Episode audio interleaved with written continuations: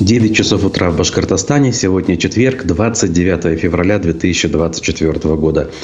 Последний день уходящей зимы, календарной зимы, а, погодной зимы. Но а, пока говорить об уходе зимы политической а, и общественной рано. Но вот мы для того, наверное, с вами и собираемся, для того, чтобы хоть какие-то надежды на весенние лучики в этом смысле у нас с вами оставались. Поэтому я сразу благодарю всех, кто смотрит «Аспекты республики» на канале «Аспекты Башкортостан», кто смотрит в прямой трансляции и то большинство, которое смотрит уже позже в записи, оставляет комментарии, ставит лайки и даже делает добровольные пожертвования – в адрес редакции аспектов, э, которые в них нуждаются. Здесь мы стараемся говорить правду, стараемся слышать разные точки зрения, в том числе в чате трансляции. А, поэтому пишите, делитесь. А, если вы сохраняете при этом а, человеческий облик и соответствуете ну, стандартам этики, то мы, конечно, в том числе и несогласные какие-то реплики не только читаем, но и некоторые озвучиваем по возможности. Сегодня у нас в плане текущая республиканская повестка. Также у нас планируется гостья программы. Мы планируем связаться с хозяйкой шоурума Топ Таман в арт-квадрате, активисткой, э, феминисткой, наверное, пока еще это не возбраняется э, озвучивать, и феминисток вроде как не признали экстремистской организацией, дочерью известной башкирской писательницы Марья Буракаевой, Тансулпан Буракаевой. Она, помимо своего творческого, скажем, дела, поделится тем, насколько и как ее э, задела история в Баймаке и вокруг Башкортостана в целом. Вот, буквально через уже 17 минут она будет в эфире. Ну, а в ближайшие вот эти минуты мы успеем, скажем, подзарядиться, подготовиться и обсудить э, основную часть нашей информационной повестки. Поехали. Как всегда, вначале я начинаю благодарить уже, наверное, в третий раз даже тех, кто присоединяется к чату. Э, ждем каждый день аспектов, пишет Райля Хасанова. Делайте как Райля. И Рузалия Свечникова, тоже наша постоянная зрительница, каждый раз благодарит. И вот, наверное, ради вот таких даже вот отдельно взятых зрителей есть смысл работать. А, и в этом смысле я присоединяюсь к иностранному агенту Алексею Алексеевичу Венедиктову, с которым вчера имел честь встречаться и послушать его выступление. И когда он э, привел пример, что вот узнал он как 96-летняя лежачая э, бабушка слушает э, «Живой гвоздь» и говорит, что только этим и живет, он говорит, что э, вот ради нее, в принципе, есть уже смысл работать. Это и есть наша аудитория. Понятно, здесь есть элемент такого, знаете ли, утрирования, что ли, но не совсем. В этом смысле вот в моральном контексте. Наверное, вот такие отдельно взятые эпизоды, отдельно взятых благодарных зрителей, они и э, являются ключевой мотивацией к тому, чтобы, э, несмотря ни на что, э, продолжать свою деятельность. Спасибо, спасибо. Поэтому все-таки перейдем к делу. Ради Хабиров заявил, враги осознают, чтобы победить Россию на поле боя, а, что победить Россию на поле боя невозможно, поэтому они пытаются развалить нашу страну изнутри. А, он провел встречу с представителями на сей раз татарской общественности республики. Встреча прошла 27 февраля в Уфимском государственном татарском театре «Нур». Это продолжение общения с ключевыми национально-культурными объединениями республики. Ранее Хабиров встречался с представителями Всемирного Курултая Башкир и Собора русских Башкортостана. Э, само по себе э, наличие этих встреч о чем говорит? О том, что петух жареный клюнул, да? То есть мы до сих пор ни с кем не встречались, жили обособленно. Мы, вы понимаете, о ком я говорю. Э, думали, что все идет самотеком и прекрасно. Но случилось то, что случилось в Башкортостане. По головке сверху не погладили. Конечно, не потому, что людей не слышал, а потому, что смог допустить такую ситуацию. И вот с представителями лояльности реальной элиты он встречается для того, чтобы, э, в принципе, озвучить все то же самое, что и так озвучивает с, со своей трибуны оперативного совещания, предположим. Насколько это способствует реальному объединению, консолидации, это вопрос, конечно, спорный. Он подчеркнул, что идет самая настоящая цивилизационная война. Враги осознают, что победить Россию невозможно, это мы уже сказали. А, ну, опять же, когда говорят о врагах, всякий раз стоит задуматься о том, а, а не э, в пуху ли рыльца, как говорится. А, я в очередной раз настаиваю на том, что сильно преувеличена история с наличием врагов.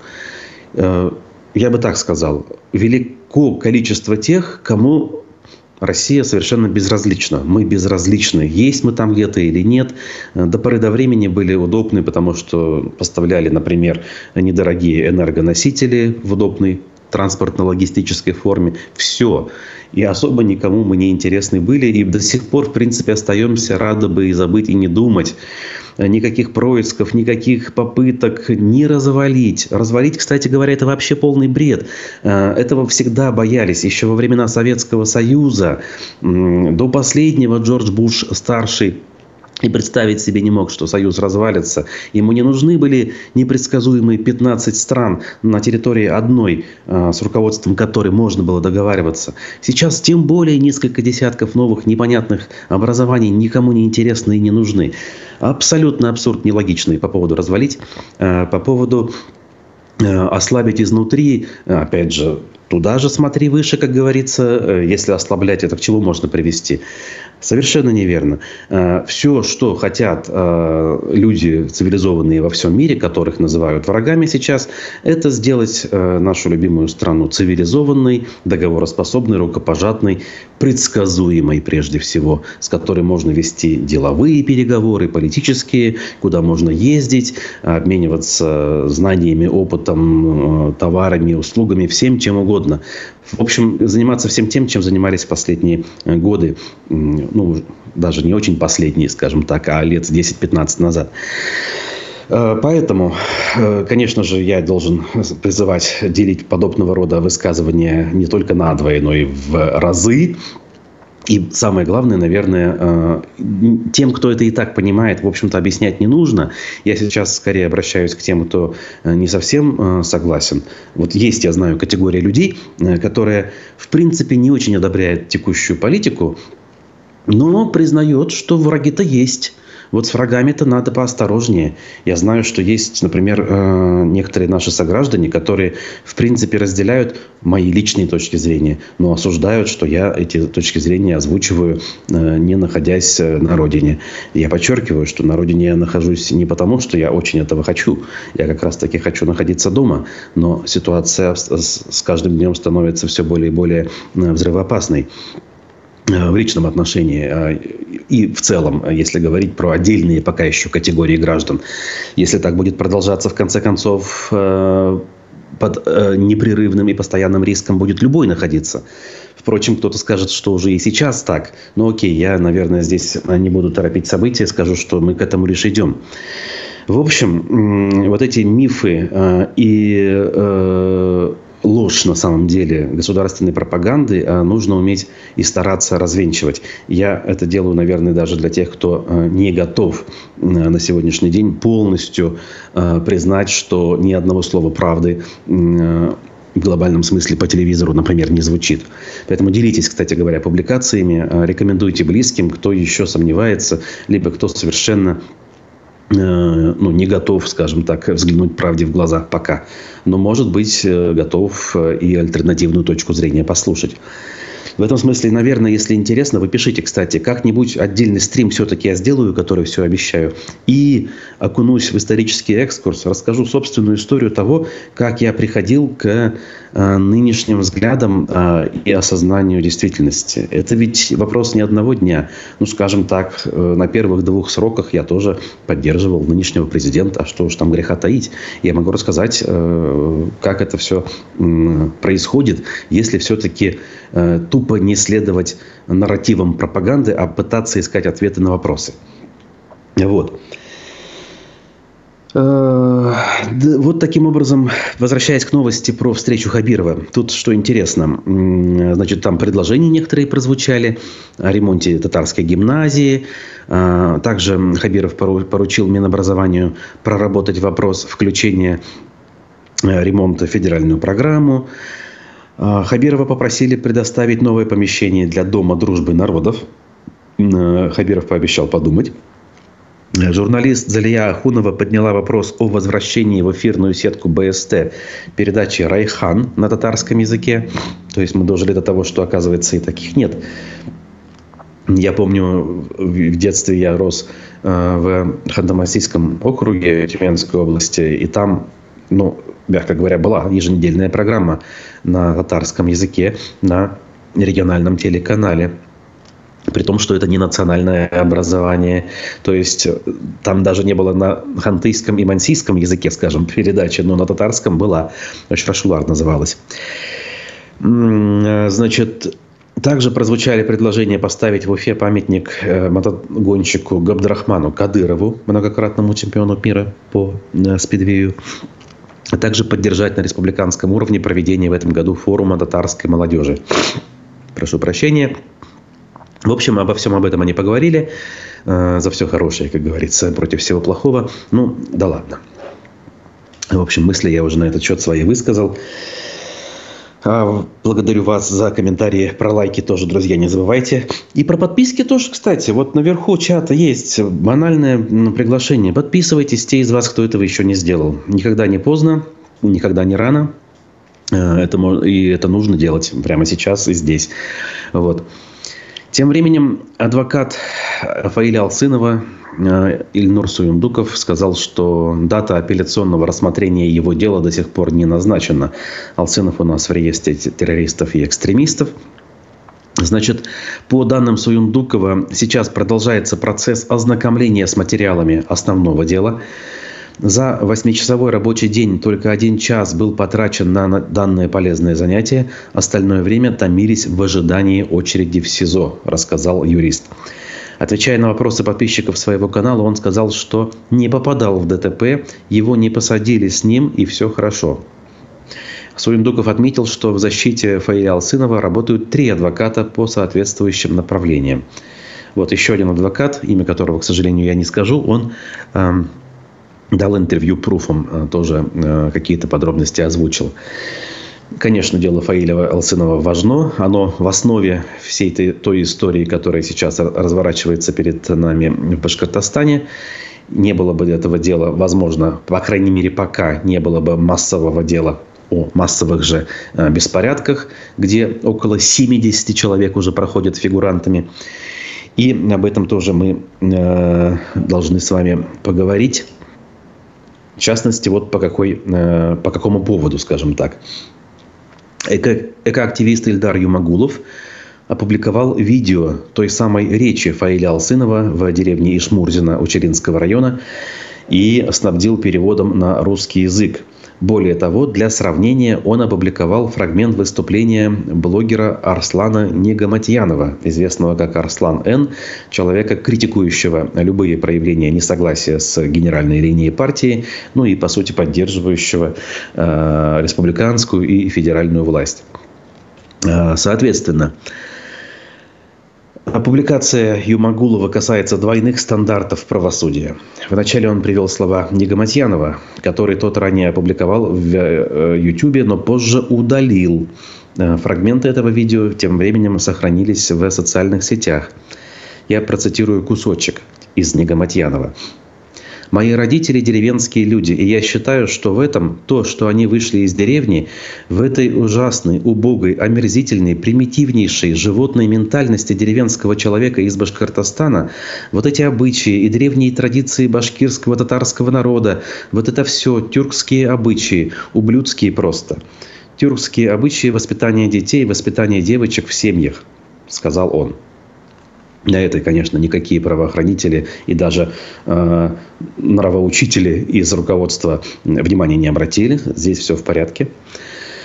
Но Фаил Алсынов э, оказался в этом смысле более любопытным для власти, хотя он сказал буквально следующее. Я подвозил одну женщину из Халилова. Она мне рассказала, что когда просим выкопать колодец, там золото находят. Золото лежит под нашими ногами. Мы боимся его трогать. А какие-то посторонние люди забирают. Забирают наши земли. Это наш дом. Мы не можем переехать. Армяне могут вернуться на свою родину. Работяги, Куарахалак, те самые, могут вернуться домой. Русские могут переехать в Рязань, татары в Казань, Татарстан. А мы не можем переехать. На стороне у нас нет дома, наш дом только здесь. Так переводит слова Фаиля Алсынова, экоактивист. Требуется ли что-то тут для пояснения? Я думаю, не особо. Вы прекрасно понимаете, э, где на самом деле больше э, проявлений какой-то нетерпимости и экстремизма условного. Вот. Хотя я подчеркиваю, вообще слова и, и те, и другие не требуют э, какого бы то ни было преследования, даже административного и вообще любого правового преследования быть не должно за слова я не знаю, ну, какие-то совершеннейшие, наверное, слова проявления ненависти, сказанные с какой-то высокой трибуны, ну, возможно, э, должны как-то осуждаться в каком-то общественном порядке. Ну, в худшем случае каким-то штрафом за хулиганство. Ну, может быть, с какой-то формулировкой, что это хулиганство, связанное не с физическими действиями, а с не очень корректными высказываниями. Но точно, конечно, никакого э, уголовного преследования за э, мнение быть не должно. Я надеюсь, не будет в обозримом будущем, поскольку это противоречит основополагающему принципу, который, кстати, записан у нас в Конституции. Называется он «свобода слова». И поясняется этот принцип тем, что цензура запрещена. Она не просто недопустима, она запрещена в России по закону, по основному закону. Ну, Конечно, уже заговорили э, бравые депутаты, что у нас э, Конституция не священная корова. Мы же часть ее переписали. Таким же успехом перепишем и оставшуюся часть. А, посмотрим, как это будет развиваться. Конечно, легко это сделается. Для того, чтобы переписать все, что угодно и записать все, что угодно. Сейчас никаких препятствий, скажем так, нет. Вот выборы так называемые пройдут, они закончатся, скорее всего, ожидаемым образом, и это будет очередным э, карт-бланшем на любые действия, э, в том числе крайне непопулярные даже среди тех, кто все это поддерживает. Вот.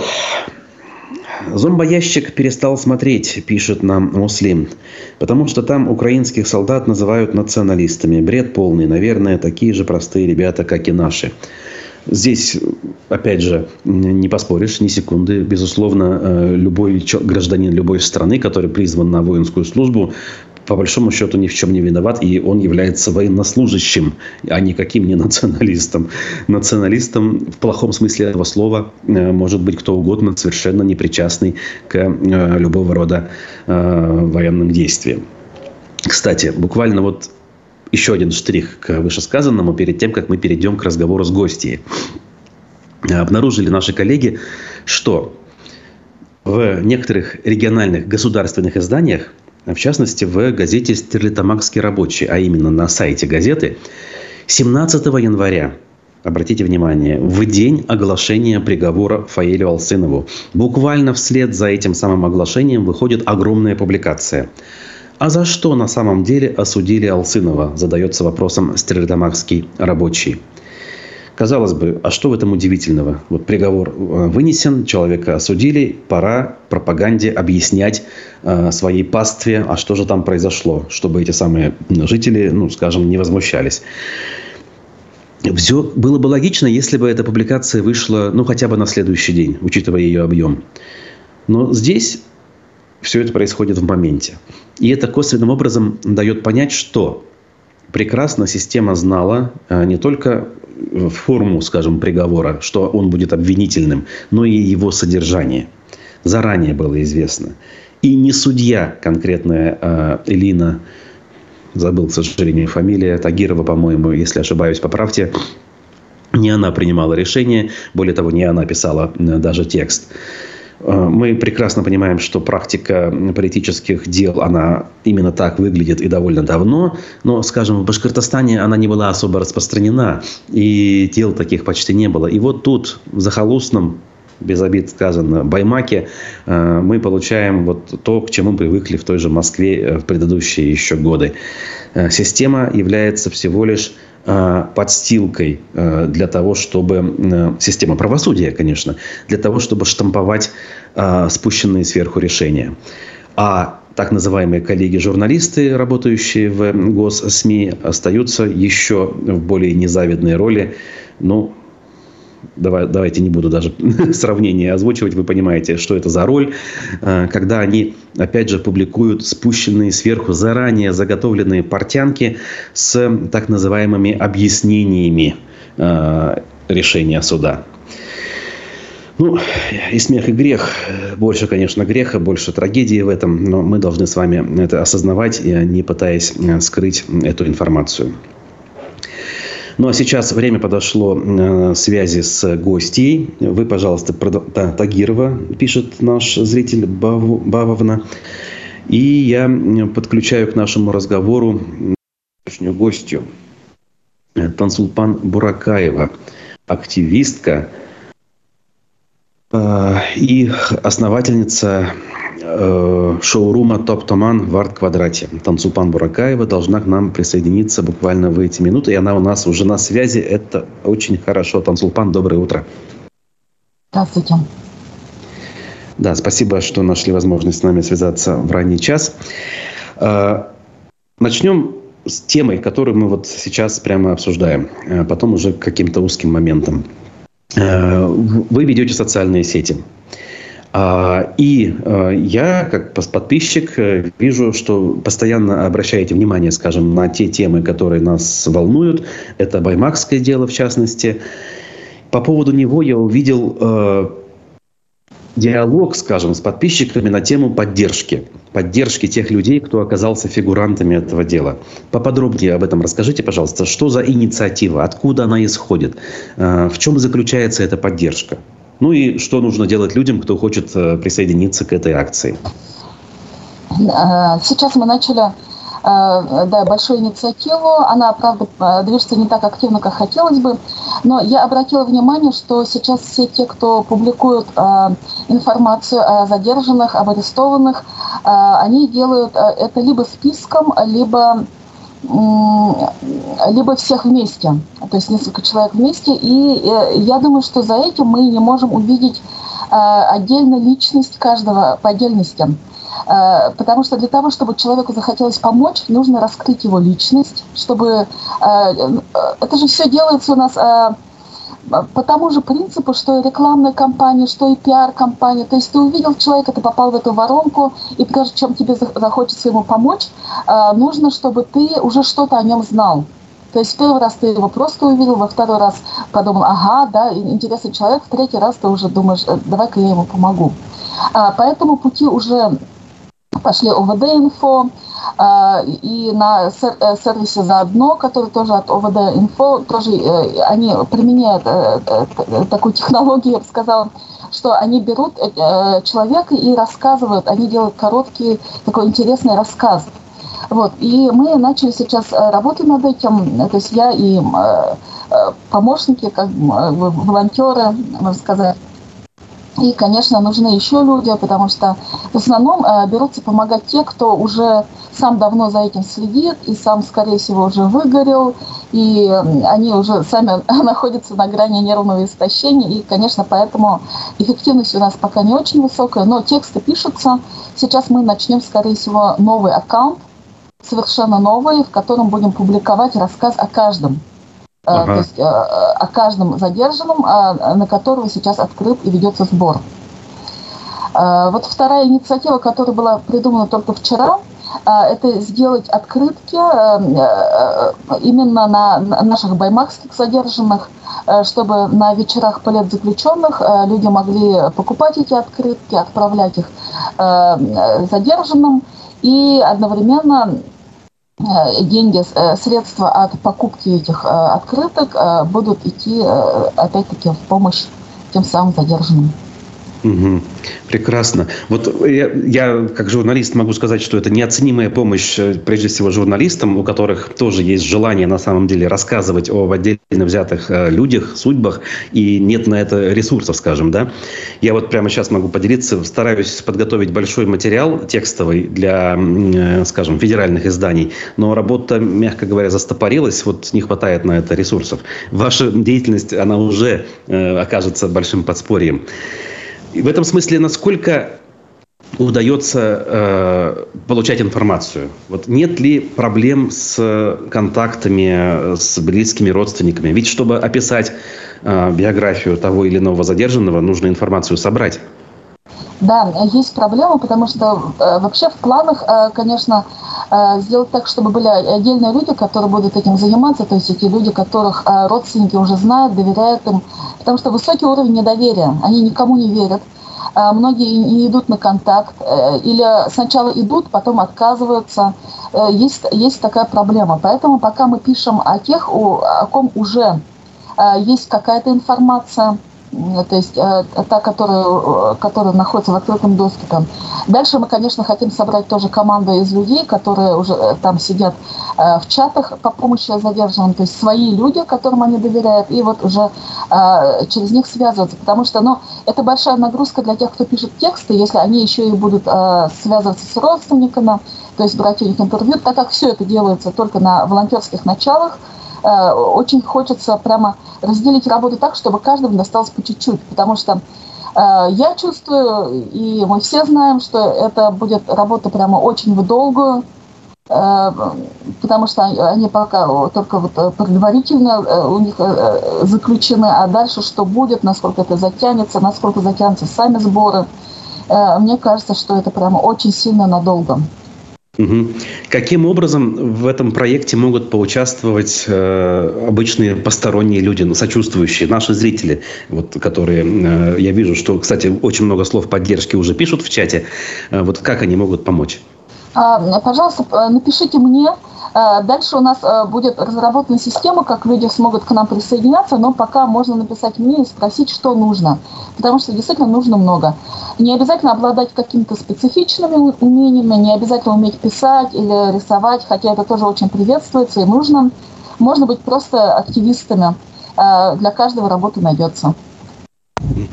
Замечательно. А, кстати, где писать лучше? В какой социальной сети? Э, только в Инстаграме. Пока у нас деятельность только там ведется. Ага. Напомню, Инстаграм у нас запрещен и заблокирован, только через VPN работает, э, а ОВД-инфо, общественная организация правозащитная, которую вы упомянули, она у нас иностранный агент. Мы пока еще должны все это дело соблюдать.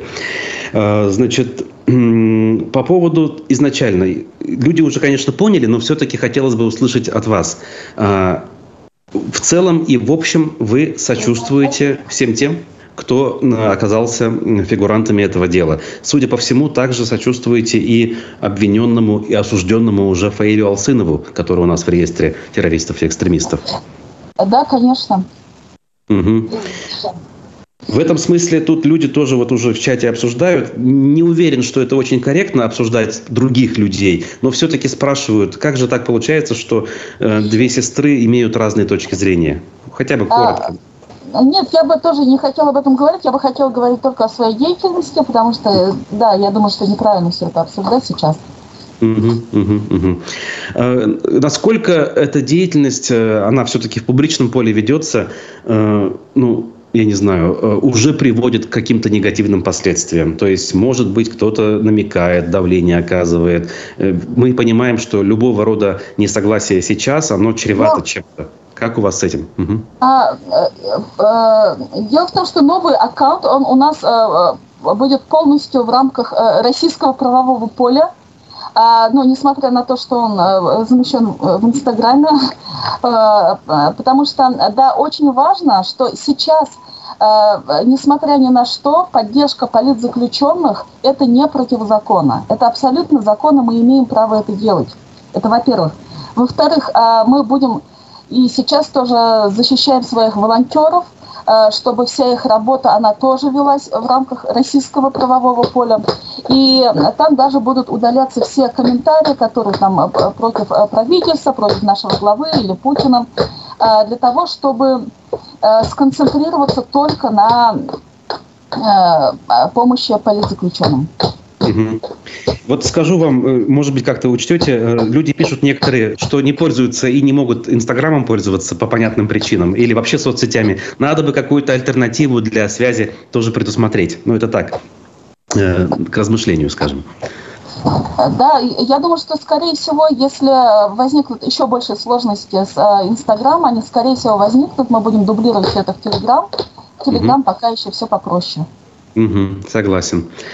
Это прекрасно. Хотелось бы несколько слов о том, все-таки, э, э, что вы сейчас делаете, какой проект реализуете в плане собственного бизнеса. Мне кажется, он сам по себе является очень важным э, в нынешних реалиях. Вот этот вот шоурум Топ-Таман. О чем это? А, это шоурум башкирских брендов. А, дело в том, что у меня уже давно, несколько лет, есть свой собственный бренд Топ-Таман. И сейчас, в конце прошлого года, мы впервые вышли в офлайн деятельность.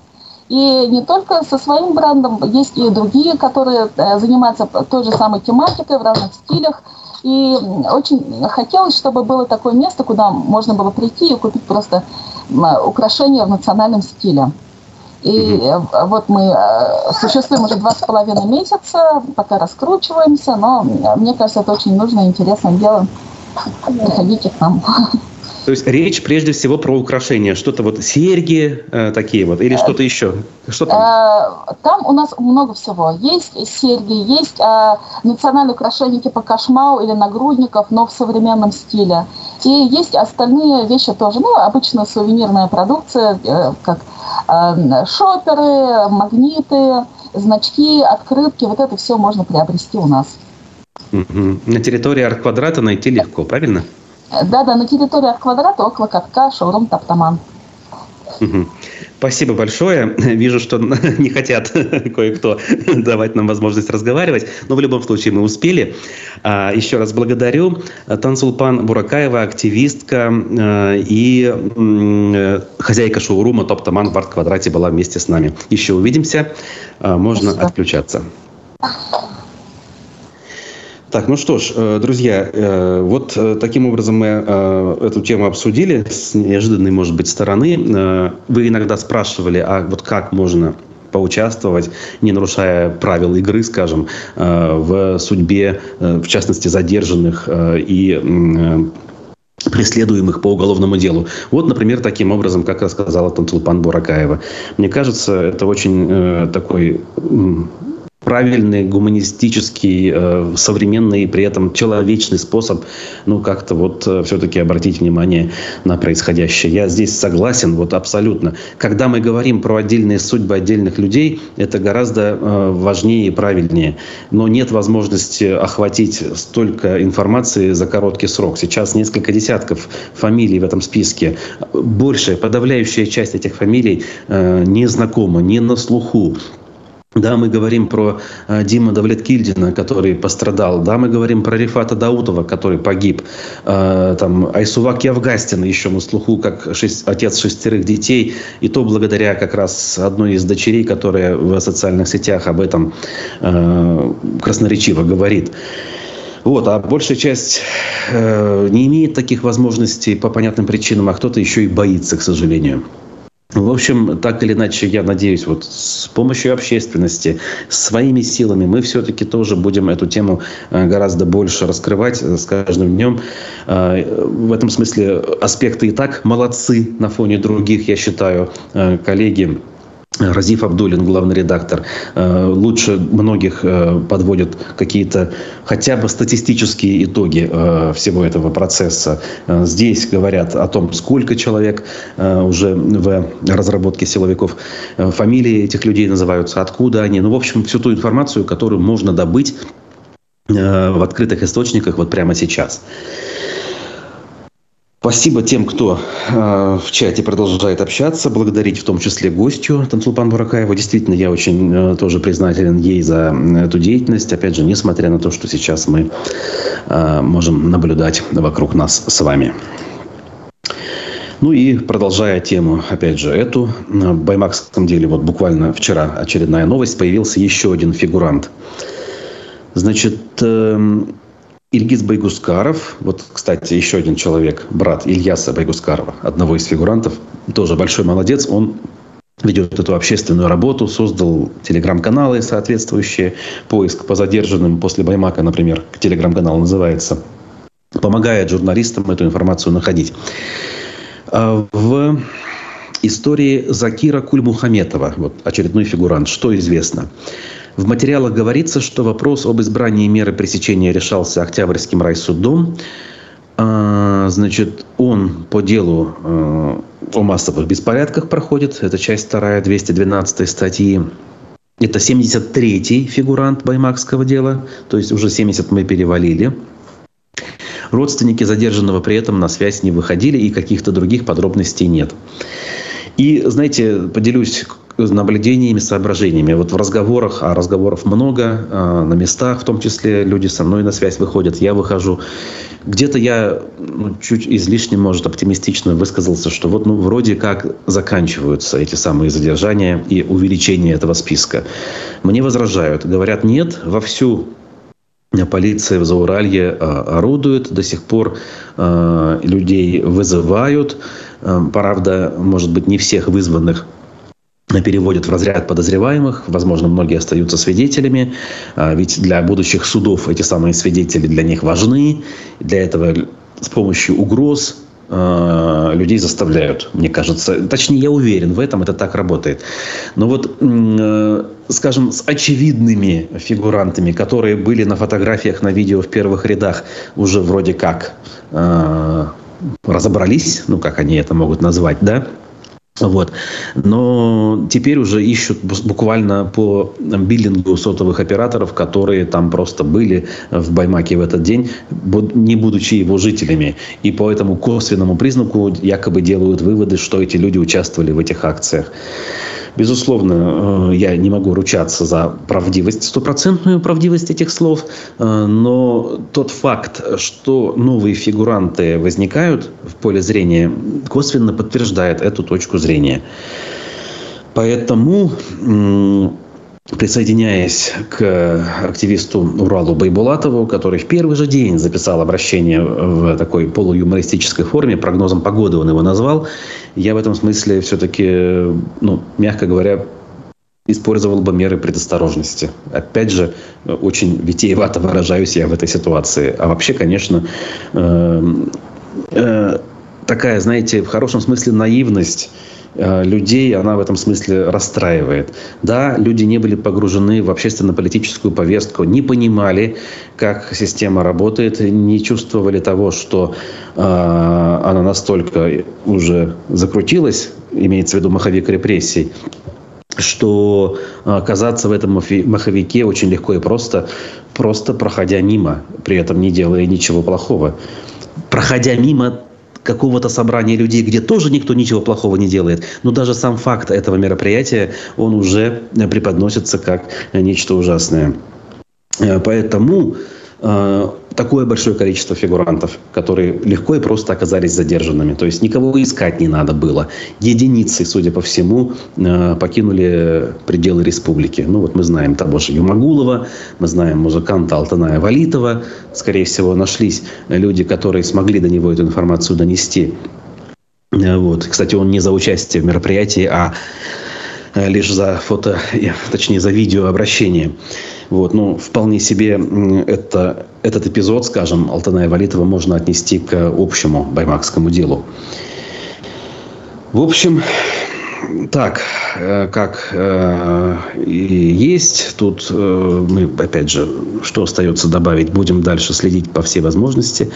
Вот, вы пишите, пожалуйста, спасибо вот за комментарии и лайки тоже не забудьте. Э, давайте так. Прежде чем к другим темам, тоже важным, перейти, мы сделаем небольшую паузу. Я немножко отдышусь, почитаю вас, а вы послушаете э, фрагмент вчерашней программы «Аспекты мнений». Постарались услышать мнение из-за пределов Башкортостана член Общественного совета при Министерстве природы России, сопредседатель Российского социально-экологического союза, а, Александр Федоров был гостем Разифа Абдулина вчера в «Аспектах мнений». И вот он что сказал а, об экологии в Башкортостане и даже об аймахских событиях. А я к вам скоро вернусь. Как вы вообще оцениваете экологическую ситуацию в Башкирии? Она чем-то отличается от ситуации в среднем по стране? И да, и нет. С одной стороны, ситуация в целом по стране диктуется действующим законодательством и правилами его применения. С другой стороны, Башкортостан, как регион промышленный, имеет явно специфические черты, связанные с высокой экологической нагрузкой. Это и деятельность химических предприятий, и огромное число золотодобывающих компаний, и ряд других производств, которые оказывают сильнейшее воздействие на окружающую среду. Поэтому здесь как сложилось, так сложилось. Вот оно так. Ну, раз вы сами упомянули золотодобывающие компании, вы следили за событиями в Баймаке или шире в Башкирском Заурале? Невозможно остаться в стороне от этого общественного взрыва, который случился в Башкортостане. Я думаю, что про это знает вся страна, к сожалению. И говоря об этой ситуации, я бы выделил три аспекта. Первый – это, собственно, законодательство по природопользованию, как оно регулируется. Второй аспект – это какие в этом отношении и вообще у нас есть э, права и интересы граждан. И третий аспект – как с этим поступают органы власти. Вот что касается природопользования, то э, с моей точки зрения законодательство у нас в целом достаточно э, неплохое. Однако в части золотодобычи у нас действует правило, позволяющее компаниям вести добычу золота с очень серьезными экологическими последствиями, без экологической экспертизы и без понимания отношения к этому местного населения.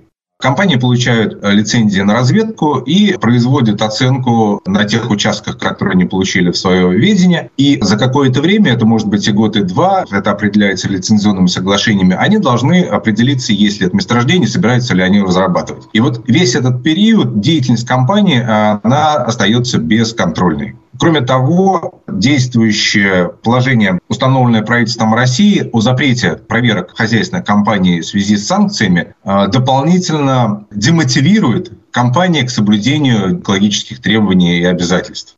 В этой связи очень важно понимать, какие есть права граждан, что они могут предпринять. У нас есть целый ряд механизмов законодательных, которые предусматривают возможность учета прав граждан. Это общественные слушания при начале какой-либо хозяйственной деятельности, определенной законодательством. Это общественные экспертизы, возможность экологической экспертизы, возможность подачи жалоб или петиций. К сожалению, все эти инструменты перестали работать, поскольку общественные слушания теперь можно проводить в заочном формате. Это как минимум дешевле просто элементарно дешевле. Поэтому, конечно, все сейчас стараются проводить в электронном формате. Что такое электронный формат? Это отсутствие диалога, это монолог. Кто-то что-то подает, ему отвечают, не отвечают, э, галочка поставлена, слушания состоялись, можно идти дальше. Общественная экспертиза экологические до последнего времени были и все еще пока остаются действенным инструментом возможности выражения мнения населения. И в частности, э, в Московской области были подвергнуты серьезному сомнению обоснованность планов строительства мусоросжигающих заводов, э, целый ряд других экологических экспертиз э, привели к остановке опасных экологических проектов. Но в конце прошлого года Госдума э, приравняла общественную экологическую к государственной экологической экспертизе, и теперь общественная экологическая экспертиза фактически прекратила свое существование. А другие диалоговые возможности, такие как общественные советы при органах власти, общественные палаты, они практически не работоспособны, потому что они формируются самими органами власти. Ну, понятно, что это это экспертные советчики, но это зависимые советчики, потому что они формируются под себя для того, чтобы было комфортнее, удобнее работать. В этих условиях особенно ценным является то, как ко всему этому относится и какую политику проводят органы власти. Это третий аспект. И здесь я бы хотел отметить, что еще во время ковида очень выросла депрессивность российского общества. Ну вот по исследованиям психиатров, э, недавно опубликованным, тревожность э, мужчин доходила до 80%, а женщин 90% процентов населения России. Я это к чему? К тому, что в этих условиях органы власти должны понимать, какую политику они должны вести, к чему они должны стремиться. Поэтому вот в условиях недоработок, э, несовершенства какого-то и законодательства по природопользованию и запрета на контроль, юридического фактически запрета на контроль природопользователей и отсутствия возможностей у жителей как-то влиять на свои условия существования, на поддержание условий. И когда это накладывается на вот этот высокий уровень стрессированности, когда люди уже в психозном состоянии, для органов власти очень важно тонко и мягко эти противоречия как-то урегулировать. Пропагандисты угрожают россиянам отправкой в штурмовые роты в связи с желанием проститься с Алексеем Навальным. Эту тему мы не можем не затронуть, э, поскольку и в жителей Башкортостана, которые скорбят по поводу его кончины, достаточное количество. Вспомнить хотя бы задержание минувших дней, э, цветы, оставленные у мемориала жертвам политических репрессий в Уфе. Навальный у нас при жизни был внесен в соответствующий реестр террористов и экстремистов. Кстати, вот об этом тоже хочется поговорить. Я часто вижу комментарии, не все понимают, к сожалению, сущность этих реестров. До сих пор для некоторых людей э, статус, например, иностранного агента является чем-то важным, в плохом смысле этого слова. То есть, раз иностранный агент, значит, наверное, что-то в этом есть. От греха подальше не буду-ка я его э, слушать, и уж тем более не буду э, информацию о нем распространять. Я сейчас пока коротко лишь скажу, что, как правило, эти статусы являются, по сути, знаком качества, а не э, принципом неприкасаемости ни в коем случае, потому что э, эти статусы присваиваются не по реальным э, причинам и предпосылкам, а просто исходя из того, э, кто э, не согласен, кто критикует действующую власть. Не страну, подчеркиваю, не родину, а действующую власть. Государство и родину нужно делить. Это совершенно раздельные принципы. На эту тему можно процитировать множество классиков, но я на этот счет отдельно не готовился, поэтому дальше двигаюсь. А возвращаясь к пропагандистам, э, которые вот на 1 марта, э, значит, уже нацелились на совершенно мирных, безоружных, э, добрых и открытых людей, которые пройдут, скорее всего, серьезным маршем по той территории, где будут похороны. Я имею в виду одно из московских кладбищ. Значит, э, пишут они здесь. У нас вообще-то большая война. То есть они вот так вот э, заявляют, при том, что у нас официально никакой войны, даже маленькой нет, у нас специальная военная операция. Значит, они пишут, что э, в Москве, конечно, таких желающих странных людей, как они их называют, будет много, в отличие от глубинной России, где их, конечно же, мало. Вот. При этом, значит, если, я процитирую, если четыре года назад добросердечная русская власть в воспитательных целях могла отправить какого-нибудь Шабуддинова послужить срочную службу под Норильском, то сегодня есть не нулевой шанс пройти в штурмовых ротах под Купинском или Часовым Яром. А, и для этого совсем не обязательно приводить, проходить длинный путь от ареста суда приговора, отбытия до контракта с Министерством обороны. Все может э, случиться гораздо быстрее, пишут пропагандисты, которых цитируют пропагандист номер один Владимир Соловьев. То есть ни много ни мало прямые угрозы в адрес россиян, которые э, выйдут на улицу. Понятно, что сам факт массового выхода, единения совершенно в душевном порыве, он их смущает, сильно смущает. Потому что на противоположном фланге ни одного массового выхода по зову сердца никто не наблюдал. Все эти митинги в Лужниках или в Уфе недавний, да, 26 января, согнаны из-под, палку, из-под палки бюджетники э, и далее по списку. Ни о каком э, чистосердечном порыве сердца там речи не идет. И поэтому э, для них костьми э, в горле являются вот э, нормальные люди с сердцами, с душами, способные почтить память Алексея Навального. Равно как и те люди, а это, скорее всего, одни и те же примерно, которые ставили подписи за выдвижение Бориса Надеждина на пост президента это при том, что, как мы уже не раз говорили, сам Надеждин э, ну, не являлся пределом мечтаний большинства из нас. Многие даже о нем и не слышали ничего раньше. Ну, я, например, слышал. Я-то хотя бы, ну, скажем, в теме и вынужден слышать даже о тех, о ком и не всегда хочется. Но вот и мы, кто слышал, и те, кто не слышал о нем, так или иначе сплотились, потому что увидели, что это какой-то луч надежды, э, возможность выразить э, свою позицию, что мы против против многих вещей, против, в принципе, установившегося порядка вещей. Поэтому э, даже в отсутствии надежды на Бориса Борисовича э, я все равно остаюсь при своем мнении, что электоральную процедуру игнорировать не стоит. И не стоит даже в тех случаях, когда где-то в регионах есть так называемое электронное голосование. Вот в комментариях под фотографией Алексея Алексеевича Венедиктова, которого я вчера э, наблюдал, он, кстати, иностранный агент тоже, тут же начались вопросы, а вот э, что там с электронным голосованием? Я здесь согласен с позицией Алексея Алексеевича. Я, конечно, понимаю позицию тех, кто его критикует, что там было подозрительно в 2021 году, я имею в виду, в Москве на выборах в Думу. Но всему этому подозрительному есть объяснение. Все, что он делал, он делал ради хорошего, скажем так, а не плохого. То есть вот в то, в чем его обвиняют, в сотрудничестве с властью для того, чтобы дать той возможность сфальсифицировать, вот полностью отрицаю и не приемлю. Э, власть могла где-то обмануть и его. Возможно, она это сделала. Но изначальной целью было идти в ногу с прогрессом для того, чтобы как раз не допустить этих самых фальсификаций. Но опять же, сейчас у нас речь не об этом. Возвращаемся к нашей истории э, с выборами. И здесь я должен сказать, что в Башкортостане никакого электронного голосования пока нет, поэтому ножками 17 марта в полдень рекомендую пойти, а там уже распорядиться бюллетенем с, э, согласно собственным предпочтениям.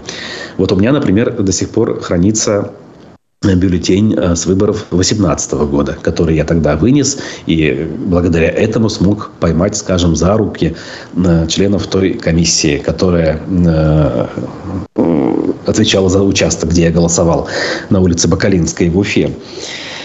Вот. Э, дело в том, что они, у них тогда в протоколе было количество выданных избирателям бюллетеней равно количеству найденных в урнах. А это исключено, потому что как минимум один из них я забрал с собой.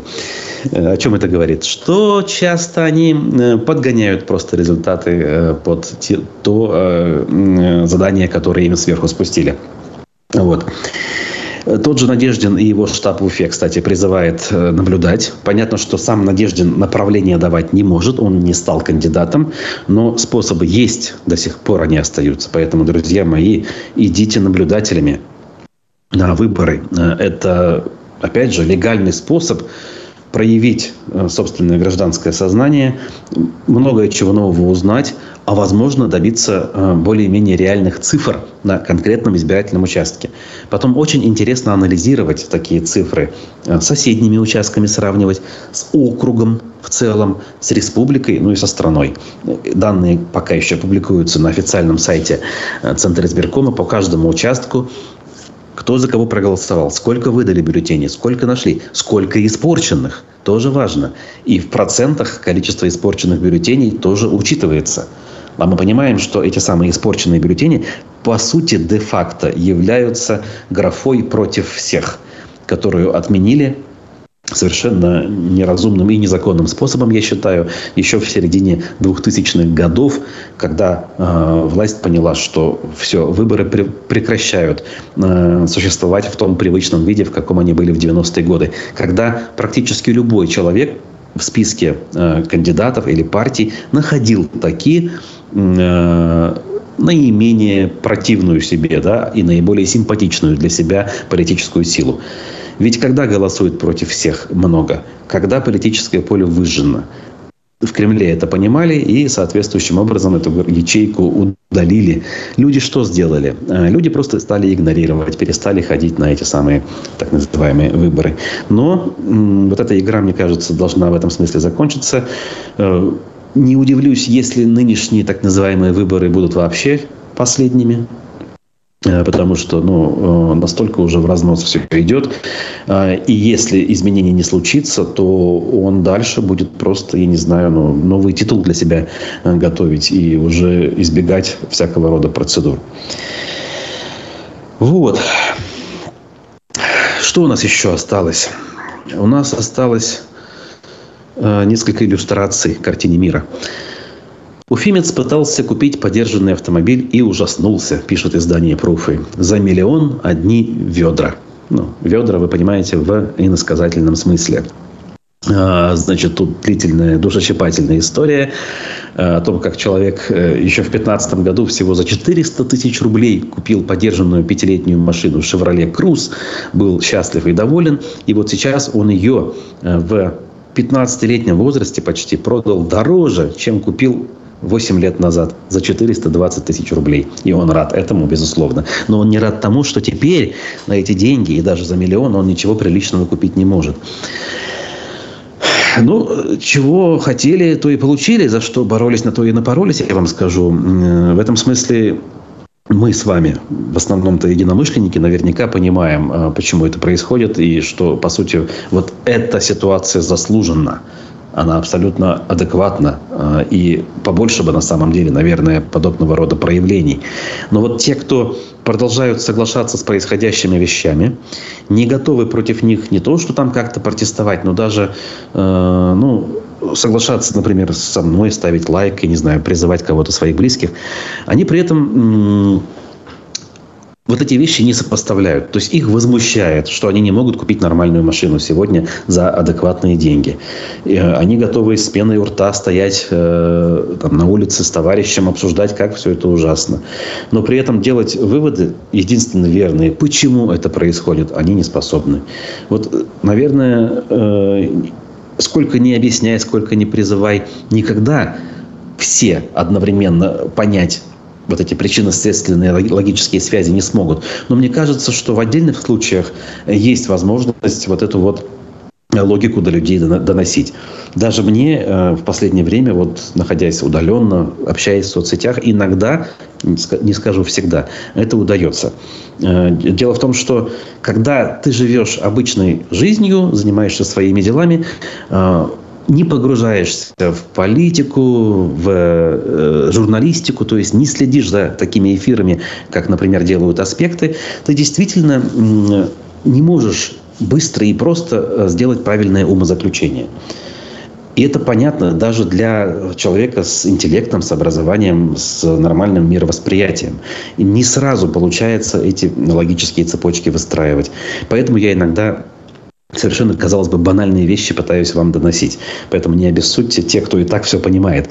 Хотя я знаю, что э, мы так устроены и зачастую хотим услышать лишний раз подтверждение собственной правоте.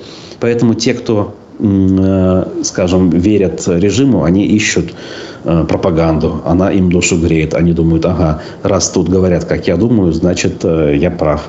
Соответственно, мы с вами ищем соответствующие своим взглядам источники. Это понятно, может быть, не совсем правильно, но действительно понятно. И вот надо выходить, наверное, из этого круга, немножечко расширять. И поэтому я вот как раз иногда пытаюсь достучаться до души, сердец тех, кто не совсем э, разделяет э, те принципы, которые лично мне и многим из вас кажутся очевидными и, и такими, что их не нужно объяснять. Вот. Тем временем по всей Башк... Башкирии олимпиадников меньше, чем в одной казанской школе. Пишет медиакурсеть со ссылкой на мэра Казани Ильсура Медшина. Так вот, Медшин раскрыл то в одном только лицее-интернате номер два в Казани э, больше олимпиадников и призеров всероссийских олимпиад, чем э, во всем Башкортостане. Всего в этом лицее 41 такой ученик.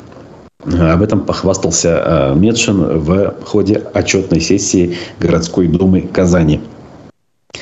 Его можно понять, гордиться. А, есть, значит, э, у них заслуги в системе образования, а в нашем позор, как говорится. Открывают, открывают все вот эти полилингвальные, хваленные, там, разноцветные школы.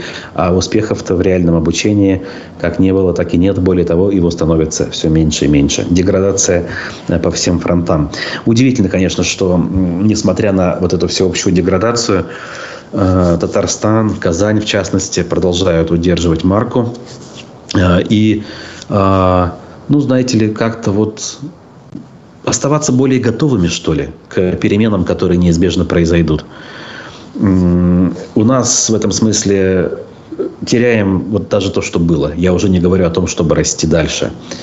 У нас лишь вот эти бравирования поддержкой СВО, семей и так далее, и так далее. Татарстанский раис э, Рустам Миниханов меньше намного э, высказывается на в эту милитари, милитаристскую тему, э, но гораздо больше продолжает делать полезного для жителей своей республики. У нас все, что нужно для того, чтобы угодить вышестоящему начальству, это пожалуйста. А что-нибудь сделать нормальное для людей, это не можем, да и не умеем, судя по всему. Взять хотя бы транспортную реформу, пресловутую, я о ней уже много раз говорил. Э, я так чувствую, что хотел он, хотел э, реально добиться результата, делал это искренне. Э, ну, запускал. Что он делал? Запускал на самом деле. Но расставив не тех людей, сколько бы кадровых замен там не было, все это было совершенно бесполезно и мертворожденно с самого начала. Вот. Так, вижу тут про автомобили даже поддерживают нас зрители. Ильдар пишет, автопрома нет, надо обнулить растаможку, которую приняли в защиту построенных западных авиа авиакомпаний, которые ушли из России. Значит, растаможка потеряла смысл. В Европе машины стоят копейки. Ну, ну, не знаю. Я-то тут в этом смысле э, сторонник идеологии, что чем хуже, тем лучше. Пока до людей э, не доходит, вот надо такими способами доносить. Ну, мне кажется, автомобили – это то, чем можно пожертвовать ради того, чтобы в конце концов до людей доходило, и они э, в конце концов делали бы выводы правильные, далеко идущие. Вот. Э, мне, конечно, легче рассуждать со стороны, но находясь даже дома и понимая, что вот та моя машина Hyundai Solaris, которая на тот момент была, скорее всего, на долгие годы последняя, я смирился с этой мыслью. Вот весь 22 год я ездил и понимал, что надо ее беречь, э, что заменить ее на что-то приличное я не смогу. Вот, ну, как бы такова реальность. Почта в Башкортостане мобилизует на работу чиновников и меняет бумагу на цифру. Вспомнил я про сайт «Правда ПФО», Иногда он что-то любопытное пишет. А, не знаю, насколько это важно на сегодняшний день. Все-таки Башкортостан лидер по количеству почтовых отделений связи в России. Их всего 1240 в республике. Более 80% из них расположено в сельской местности. Причем 460, почти половина, в населенных пунктах численностью менее 500 человек. Об этом было сказано на совещании у Хабирова, где присутствовало руководство Почты России. И тут любопытно, что логистический центр, который уже несколько лет, 5 получается лет, строится э, недалеко от Уфимского аэропорта, все никак не могут закончить и сдать в эксплуатацию. А, здесь много цифр и показателей. Если почта имеет для вас значение, можете обратить внимание и ознакомиться. Это публикация, как я уже сказал, сайта «Правда ПФО». В завершение гляну на ваш чат. Скажу, что вот согласен с Салимом, например. Ильдар Хабиров, он пишет. Историю с Баймаком невозможно забыть. Убийство людей, десятки искалеченных и посаженных в СИЗО и тюрьмы людей, репрессии против вышедших на сход людей в Баймаке продолжаются. Более того, эта история не просто важна с точки зрения нашего региона, она вообще имеет федеральную э, коннотацию. Недаром на нее обратили внимание десятки СМИ, только ко мне обратились за комментариями, в том числе международные э, информационное агентство Reuters писало об этом. Это очень действительно важно, это очень показательно. И показательно и то, что происходит после. Те репрессии, которые развернулись, которые продолжаются, это, мягко говоря, выходит за пределы разумных рамок. Я скажу так, много людей в круге общения у меня имеется, в том числе людей значимых, а, родственников тех, кто находился или продолжает находиться в системе. И там много понимающих, признающих, что ситуация чересчур э, раздувается и чересчур э, работает э, репрессивный механизм. Даже они, понимаете, это признают. Правда, конечно, не могут ничего сделать и лишь в приватных разговорах делятся своими переживаниями. Понятно, я не оправдываю в этом смысле этих людей, но где-то местами понимаю, у каждого своя жизнь и прочее, прочее. Хорошо, что вы есть, готовые смотреть, готовые э, писать свои комментарии. Я знаю, что не все это делают, но все могут точно поставить лайк. Он нигде не отслеживается, э, но нам это важно с точки зрения развития канала и э, даже моральной поддержки отдельно взятого ведущего. Вот сегодня я, завтра там условно другой. Нас тут немного, но мы все работаем прежде всего, наверное, ради принципов, ради идей. Да не наверное, а точно, что уж там говорить. К сожалению, как бы мы, бы мы не призывали, поддержки э, материально недостаточно. Вот посмотрите на бегунок наверху, он сегодня даже не подвинулся. Вот я понимаю, что упрекать в этом никого нельзя, но все-таки, друзья, если есть возможность, это нужно, это можно делать. В Бусте у нас э, есть э, подписчики, им отдельное спасибо. Мы очень признательны и ценим э, помощь каждого из вас, совершенно любую. Но я вот констатирую, что по возможности э, эту, э, этот вид поддержки тоже можно было бы усилить. По возможности, конечно. Ну а пока я закончу, уже вышел за э, лимиты нашего времени. Поблагодарю вас. До новых встреч. Э, попрощаемся. Пишите пишите дальше. Подписывайтесь, кстати, на мои личные аккаунты, телеграм-канал, YouTube-канал. Э, ссылки у нас в описании есть. Будьте здоровы. Ждем весну во всех смыслах этого слова. Пока.